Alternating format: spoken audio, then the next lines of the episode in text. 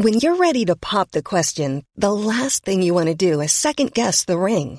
At Bluenile.com, you can design a one of a kind ring with the ease and convenience of shopping online. Choose your diamond and setting. When you find the one, you'll get it delivered right to your door. Go to Bluenile.com and use promo code LISTEN to get $50 off your purchase of $500 or more. That's code LISTEN at Bluenile.com for $50 off your purchase.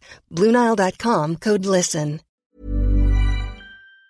Looking for beyond ordinary investment opportunities? Global X ETFs is here to help with their suite of thematic, income, commodity, and digital asset funds. Explore the range at globalxetfs.com.au. And now, on with the show.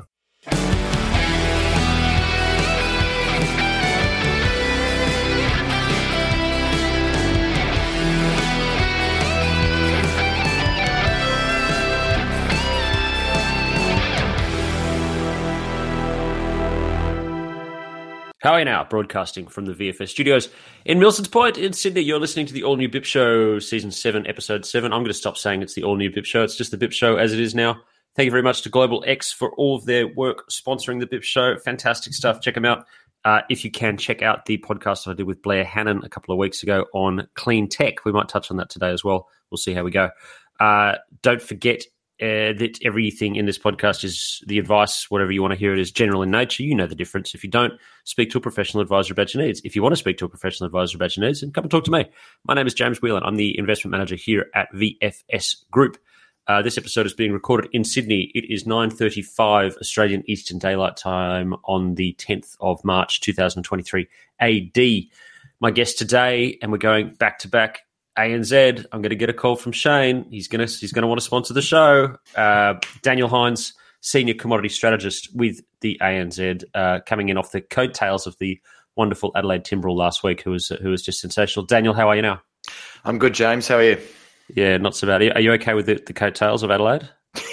no, no, she's a hard act to follow. She's uh, she's really good on this stuff, but uh, I'll do my best. Yeah, good on you. Now, look, we're going to go through it really quickly today. Um, a few of the notes that I've seen from you lately, just over the last couple of months, you've talked about iron ore, you've talked about natural gas, you've talked about oil in the perspective, and over the last few, you know, the last few weeks, talking about Chinese reopening, where you see commodity prices. It, it does seem quite bullish. Um, I want to go through that under the context of the Chinese at the, Nat- uh, the National People's Congress on Sunday that just started um, with their outlook of being subdued. I think is probably the word of talking about a uh, a, a, general sort of term, vague above five percent growth this year, um, which is better than last year, but is definitely nowhere near where Chinese growth has been in the past. So if we can just go into that, first off, um, do you want to kick off with oil? Um, the note that you've got on the 9th of February, uh, you see Brent back above 100 100 bucks a barrel uh, for the first half of 2023. Do you still obviously that that, that was all based a fair chunk of that was based on Chinese demand mm. coming back online. Do you want to talk to that and sort of see how that's uh, switched around, Daniel? Yeah, Easy. I mean, it, it certainly um, switched around quite dramatically late last year. I mean, looking into uh, this year prior to the Chinese reopening, I mean, there were there were plenty of uh, issues um, and headwinds for for for the market. Uh, in particular, you know, for advanced economies, obviously the uh, the high inflationary environment did create this um, uh, backdrop, I suppose, of you know. Um, weaker growth um, as those central banks, um, you know, tighten uh, monetary policy. So it looked um, it looked rather uncertain. But I think you know the Chinese um, reopening their economy there uh, was a was a bit of a game changer, and clearly, you know, with with uh, less restrictions on uh, mobility, you are going to see a pretty sharp reversal of uh, of oil demand um, after a pretty lackluster year, as you, as you would have expected. So, you know, that um, obviously changed things around uh, quite dramatically.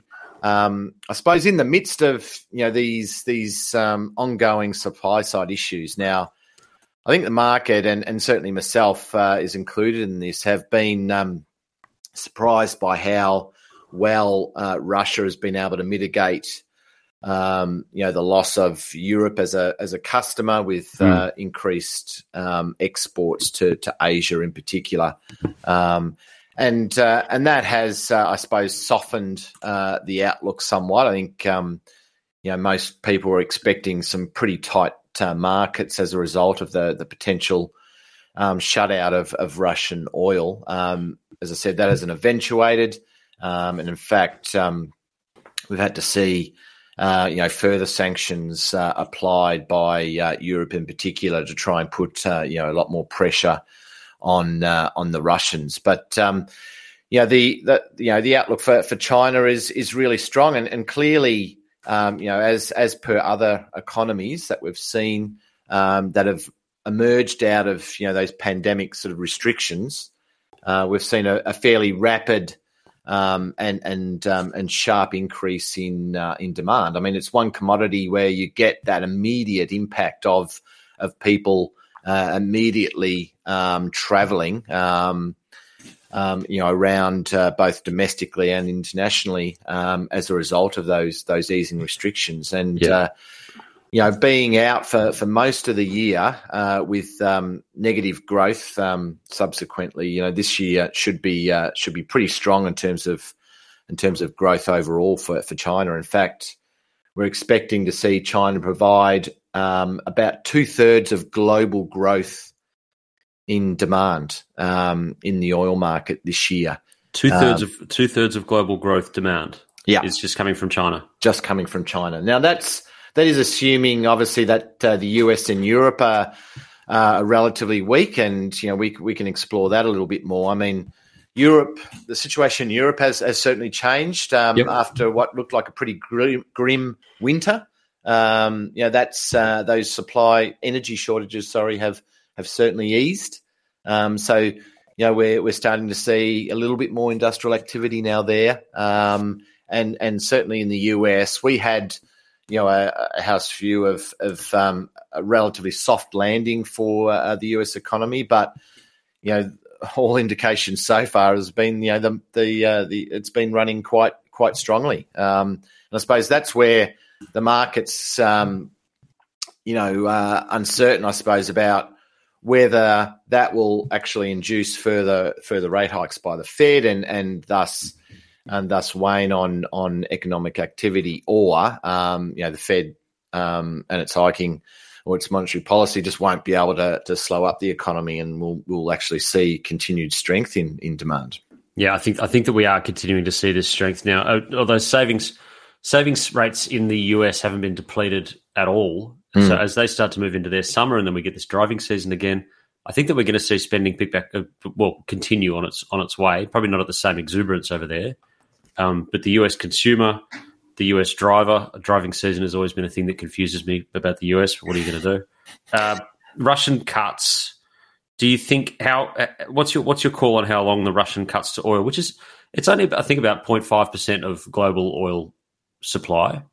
But do you think that uh, that there's any lasting ramifications from the oil cuts? We had the, the reason I ask is because we had Alec, Alec Cutler from Orbis Funds on a couple of weeks ago who pontificated that a Russian cutting at this time of year they'd never done it before, and it's going to be almost impossible for them to turn some of these rigs back on. Which is interesting that, that, that he had that view. He was very bullish on oil, similar to yourself there. Um, you got any you got any view on where the Russian cuts are going to take the world? Yeah, I mean, there's there's two there's two issues here at the moment. I mean, clearly, um, um, in the shorter term, you know, the, the the actual impact of the sanctions on on uh, on exports and output. Um, you know, we've seen obviously crude oil exports hold up relatively well, and as I said, you know, that's that's been driven by um, you know additional buying from Asia. Um, I think um, now that we've seen the implementation of um, sanctions on refined fuel products, um, they're, going to be a little bit more difficult um, to to mitigate. Um, you know, the refining capacity, particularly for products like diesel, is is relatively limited and and uh, takes some time, you know, to build up outside of Russia as a consequence of you know those uh, those bans on exports in into uh, out of Russia into Europe. So I do feel like you know that will have a more lasting impact, but you know we're still early days um, at the moment.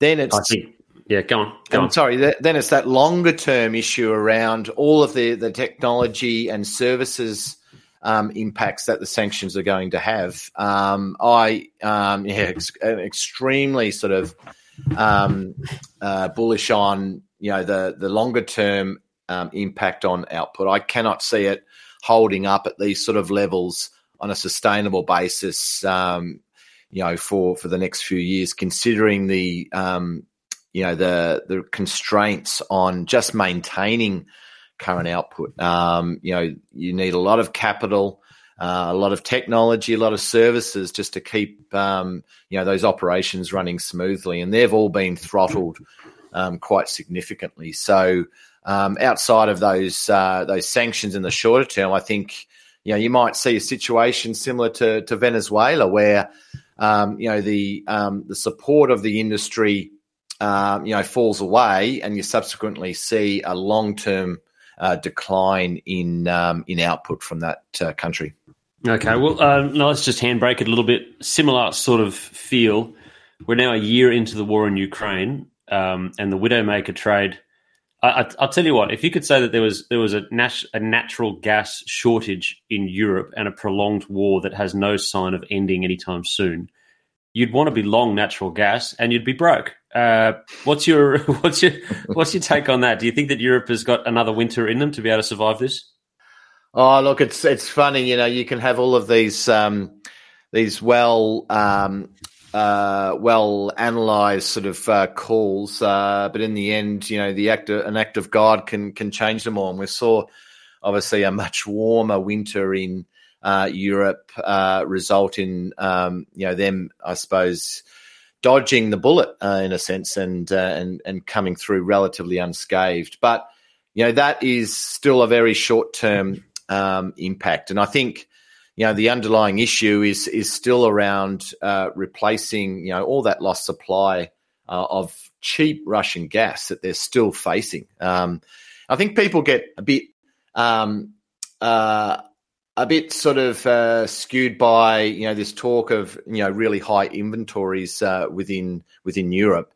The inventory or storage sort of facilities there aren't there to um, mitigate, I suppose, such large supply shocks. So they're essentially to smooth out sort of small seasonal gains or short term, very short term. I'm talking you know days days um, in terms of length, you know supply yeah. disruptions. So you know, we're going to be back to square one essentially um, uh, in the not too distant future, where you know they're going to have to work out how they are going to um, uh, survive another winter, where you know they are will be completely um, um out of uh, Russian gas and competing thus in an international market, uh, which is going to be a lot more tighter than it was last year.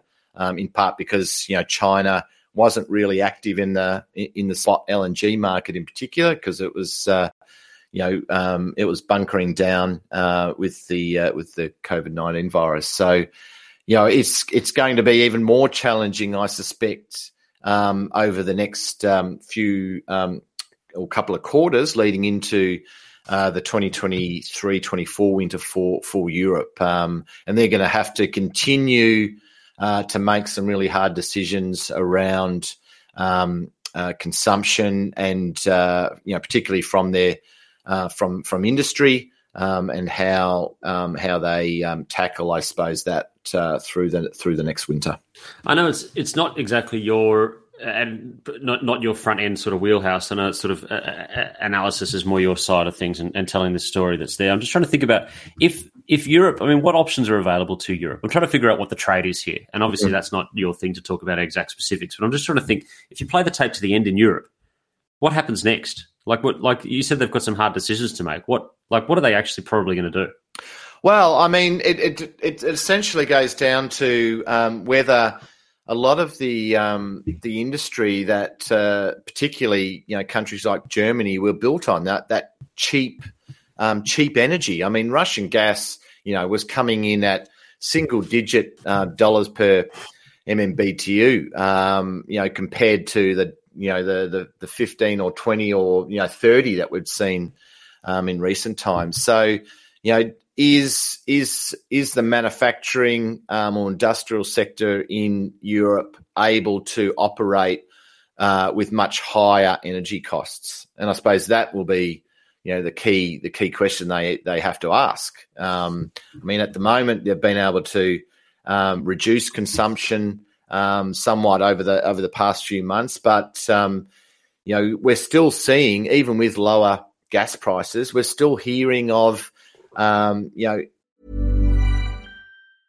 Hi, I'm Daniel, founder of Pretty Litter. Did you know cats tend to hide symptoms of sickness and pain? I learned this the hard way after losing my cat, Gingy. So I created Pretty Litter, a health monitoring litter that helps detect early signs of illness by changing colors, saving you money and potentially your cat's life. Pretty Litter is veterinarian developed, and it's the easiest way to keep tabs on your fur baby's health right at home. Go to prettylitter.com and use code ACAST for 20% off your first order and a free cat toy. Terms and conditions apply. See site for details. Burrow is a furniture company known for timeless design and thoughtful construction and free shipping, and that extends to their outdoor collection.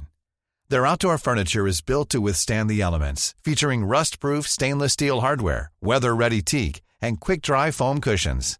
For Memorial Day, get 15% off your Burrow purchase at burrow.com slash ACAST and up to 25% off outdoor. That's up to 25% off outdoor furniture at burrow.com slash ACAST. Heavy industry um, operations, smelters and the like shutting down um, in uh, in recent weeks. So you know that's uh, that's going to be something they'll have to face up to if if this is a um, you know a long term sort of scenario for them. Yeah, it is. It is funny as well, and just sort of stepping out of it. I haven't gone deep into it, but the, the German the German press has started to push heavily onto the Ukraine blew up the Nord Stream pipeline mm. um, and sort of pushing that as being a reason why. So you can see that sort of Germany might be starting to edge away from this war, um, which they were drawn into, and I think that they were just hoping that it would be all be over quickly and they wouldn't have to cause a fuss. It's now a year in, and they've actually got to make some decisions, and I think that they're really starting to shift away, which would be you know, awful. I mean, uh, uh mm. in that regard, but I think that they've just, you're right, they've actually got some serious decisions. We've had Jonathan Payne, uh, former guest on the show, but he's written profusely about uh, the example that he's used is BASF, mm. um, chemical uh, chemical manufacturer, and a whole bunch of other stuff as well. They basically have a city that, like you were saying, depends on natural gas to come through and and then to come to cheaper, so mm. they can create everything they need to create. Without that, they can't do it. Everything stops. Everything stops spinning. Um, and how long it can stop spinning for. But you wouldn't think so, looking at some of the markets. Well, anyway, we can go yeah. into that. We go into that later. It's it's it's a weird sort of situation where we've got this that that you've got such pain throughout the world in various pressure points, but the market doesn't really seem to be responding the way that you think that it would. It shows they're, they're frustratingly robust um, at the moment, which is you know pays to be bullish. Now, finally, we'll see if we can get into it, or almost finally, we'll, we'll crack through.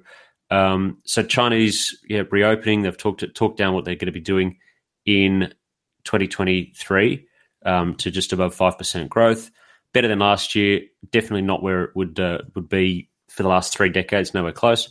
Steel inventories. Um, how does inventory? Invent- how do you say it? Inventories or inventories? Inventories is my Inven- uh, my take. okay, steel inventories. Um, how does the Chinese shift in policy change this week on your play on steel, and especially with regards to iron ore? I know that you've got some things here uh, talking about uh, Australian and Brazilian iron ore exports. I just wonder if you could go into that a touch for us.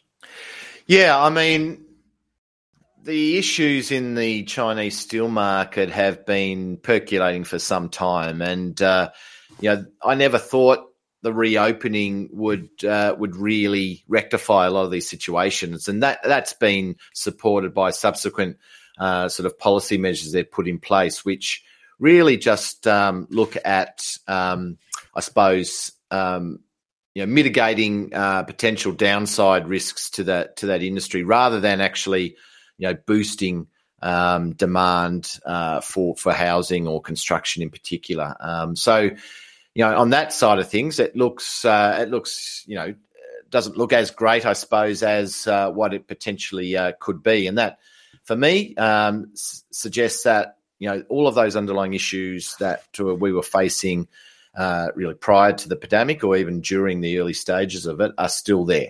Um, so that's that's a that's a difficult sort of um, backdrop for for steel and iron ore, um, which you know will continue to manifest itself. I, I suspect over the uh, over the course of this year.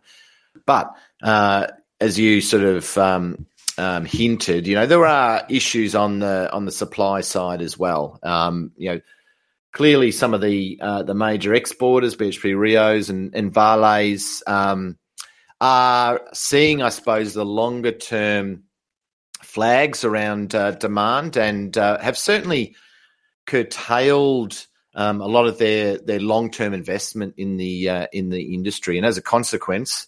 You know the growth in supply has slowed up quite considerably, um, and then you add in um, you know, short-term issues, particularly weather-related ones, which have um, certainly impacted uh, supply in the shorter term. And you're not you're not now facing, I suppose, a, a market which um, you know has uh, weakening demand fundamentals and and really strong supply growth. Um, yeah, it actually looks a little bit uh, more balanced um, at this point, which is. Um, uh, you know, you don't tend to find a lot of the time. Um, you know, the cycles um, around supply and demand can um, you know be quite divergent um, you know through uh, through the years. So um, to find you know a market which is uh, sort of aligning both on both sides um, is is quite rare. But you know for me, um, you know if we do see an improvement in supply. Um, and as I said, some of those shorter term issues will will will be overcome um, then you know the market is looking a little bit uh, soft, at least in the in the shorter term. So we're not particularly bullish. In fact, you know we need to take a step back and look at um, you know the the development of a um, of an economy. Um, you always find, obviously, you know the steel and iron ore is is really the um, the uh, the driver of that initial sort of um, uh, growth in that economy. Uh, then tends to to peter off as as it moves down the uh, the value chain and becomes a bit more of a services based economy. And I think that's where we find ourselves now with with China, in particular when you look at um, how um, you know Beijing is is tackling uh, the reopening uh, with a focus on domestic consumption, which will be driven by you know the services uh, sector in particular. So that doesn't you know bode well for um, for steel demand. But certainly, uh, as I said, you know, over the longer term, I think we're now sort of not that far off, you know, that peak steel sort of uh, point where you know we'll start to see uh, demand obviously weakening and um, uh, and uh, and thus you know the the, the real driver of uh, you know Australian trade in particular, you know, will will obviously suffer. Okay, well, I suppose that'll be a negative for the Aussie dollar and some of our big miners as well. Might need to take some more profits on BHP, I suppose, if that's the case, but maybe not now. So you've got, uh, are you still $130 a ton short term, $100 long term? On, yeah, on well, hundred dollars essentially by the end of the year. I think um, you know we, we we see a little bit of upside in the shorter term. Yeah, as I said, that the sentiment is is is is picking up um, in part based on hope. Um, so you know we'll see those futures markets probably uh, push a little bit higher. Um, you know, if you do have exposure to it, I, I would suspect you know that's going to be as, as good as it gets, and then we'll see okay. those those issues start to, weigh on the price over the course of the year. Yeah, okay. Well, that, that, there's uh, there's some good play for you on that one. And now I, I, didn't get a chance to really get my teeth stuck into the note, but there was one that you had here on carbon.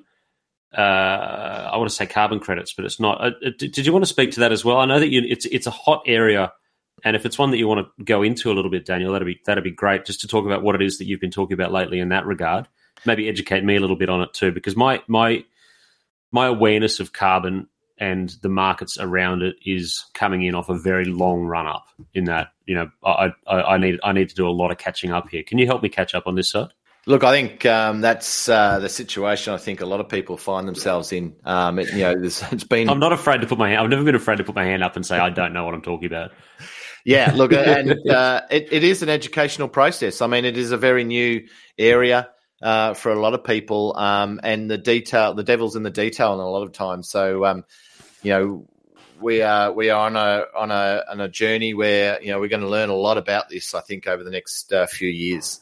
Um, and look, you know, the carbon market um, globally, I suppose, has has been a bit of a disjointed sort of effort, considering you know it's it's still very uh, regional or country based at this point. Um, but when you look at uh, Europe in particular, um, you know, quite a quite a large and liquid market. Um, you know, you can see how potentially, um, you know, um, smaller markets like Australia can can certainly uh, evolve. Um, and look, it's been um, a bit of a uh, a bit of a slow burn for some time, in part because you know the government didn't have any real sort of strong compliance measures around the market. you know, the the industries that were um, under the what they call the safeguard mechanism, uh, which is a compliance-based sort of requirement where you know if they produce more than a certain level of emissions, then you know they have to either offset,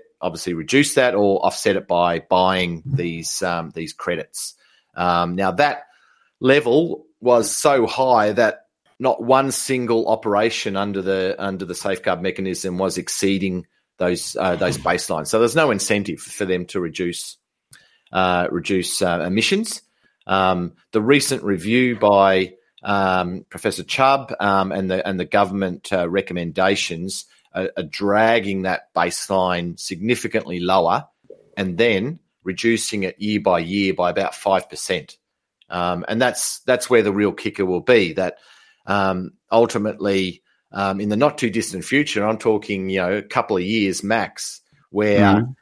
operations will significant will will have to have a serious look at either how to reduce their operations or offset that uh, by um, purchasing these these um, ACCUs, which um, essentially are based on supply from these uh, projects such as um, um, uh, refos- uh, um, forest regeneration, um, um, you know these uh, carbon capture type uh, projects, um, all these these types of renewable energy offset projects. So, um, you know that um, that is a real game changer for the Australian carbon market, essentially. and we, you know, once it comes into place, it's it's supposed to be set into law uh, by uh, the first of July this year.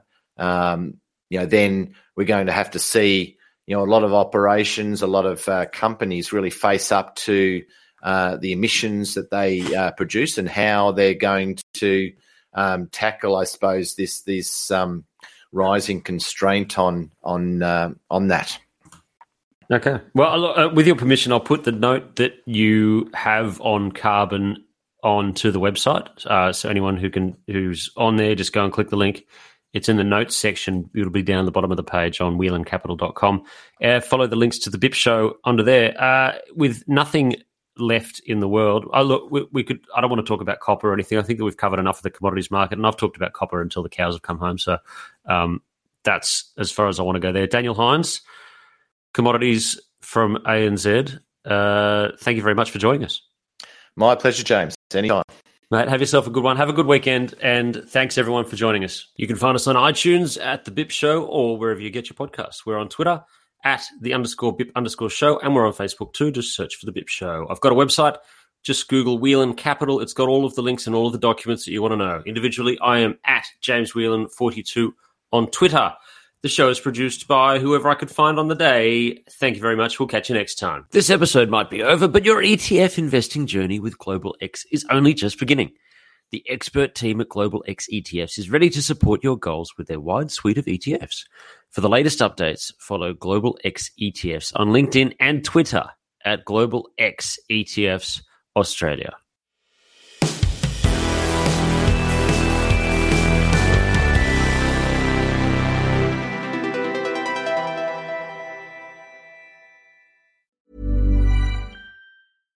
Even when we're on a budget, we still deserve nice things. Quince is a place to scoop up stunning high-end goods for 50 to 80% less than similar brands. They have buttery soft cashmere sweaters starting at $50, luxurious Italian leather bags, and so much more. Plus, Quince only works with factories that use safe, ethical, and responsible manufacturing. Get the high-end goods you'll love without the high price tag with Quince.